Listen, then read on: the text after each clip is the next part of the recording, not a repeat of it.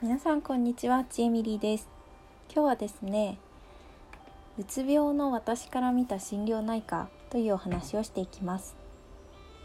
皆さんは心療内科やメンタル系の病院と聞くとどんなイメージを思い浮かべますか？私もそうでしたがなかなか足を踏み入れにくそうなイメージはありませんか？そこで今日は私が行っている心療内科の様子から心療内科がどんなところなのかというのをお伝えしたいと思います。まずどんな人が来ているんでしょうか？はっきり言うと映画の閉鎖病棟のような患者さんは、まあ、入院患者さんじゃないっていうこともあるんですけれども見たことがありません。ごくごく普通のオフィスワーカーの方や高齢者の方が多いイメージです。そして私が少し驚いたのは精神疾患にかかっているのと疑いたくなるくらい普通の人が多いです。病院に来れているということは元気な日だからということもあるかもしれません。もちろんお話ししたことがあるわけじゃないので分かりませんが。じゃあ次に診察ってどんな感じなんでしょうか？病院によっても異なると思いますが私が今まで見てもらった病院は2パターンある気がします。1つ目は心理テストを毎回行ってその結果に基づいて主治医と面談し診断するケース。もう一つは主治医の先生と面談を行い最近の様子や症状の報告表情から主治医が判断して診断するケース。はじめは最初の心理テストを毎回行う方の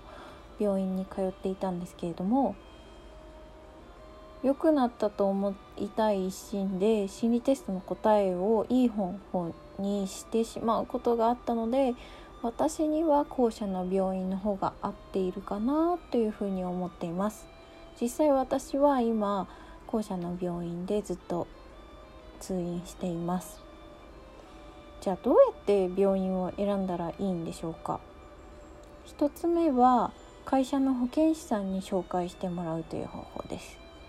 これは会社に知られる可能性があるので知られてもいい人に限りますが一番信憑性が高い選び方だと思います。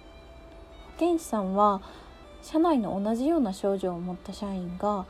どんな病院に通っているのか知っている場合が多いですし情報も持っていると思います。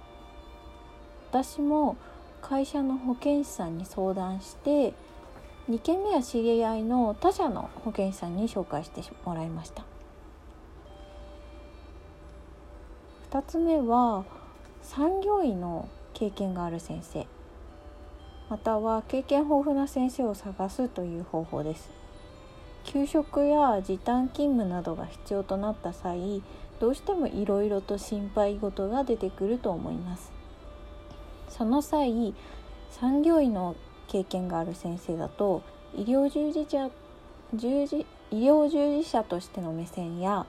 企業からの目線の両方を踏まえてアドバイスしてもらうことができるので心配なことも聞きやすいです。またメンタル系の医者に限らず経験が豊富な先生の方が安心感があるような気がします。3つ目はインターネットの口コミを参考にしてみるという方法です。主治医との相性は人それぞれなので信憑性が高いとは言えませんが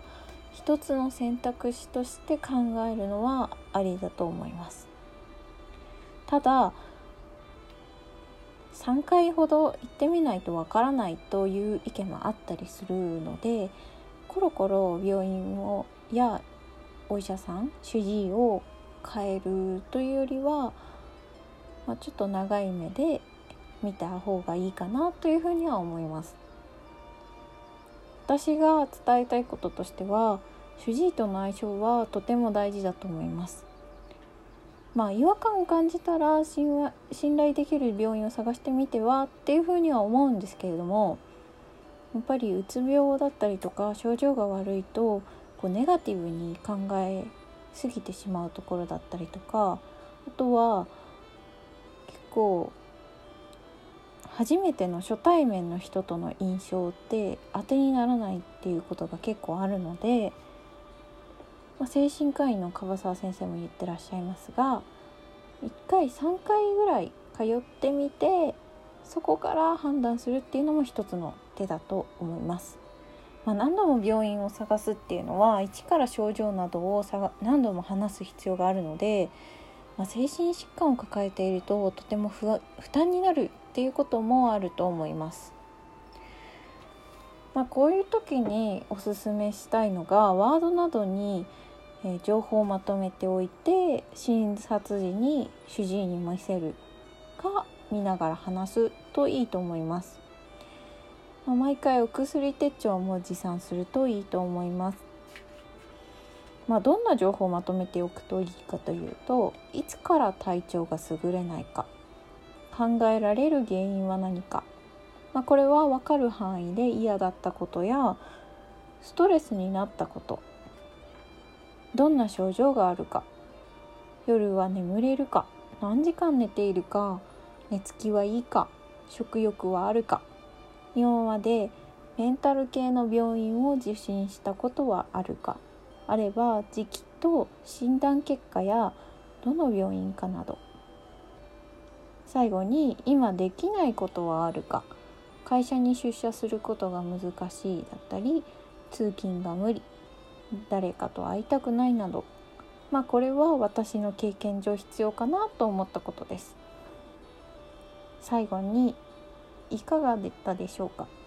私のノートではよくメンタルが優れなければ一度病院で見てもらった方がいいと言いますが少しでもこの記事を読んでメンタル系の病院への悪いイメージが払拭されればいいなと思います。最後までお聴きいただきありがとうございました。もしこのトークが気に入った方は是非リアクションクリップサブスク登録をお願いします。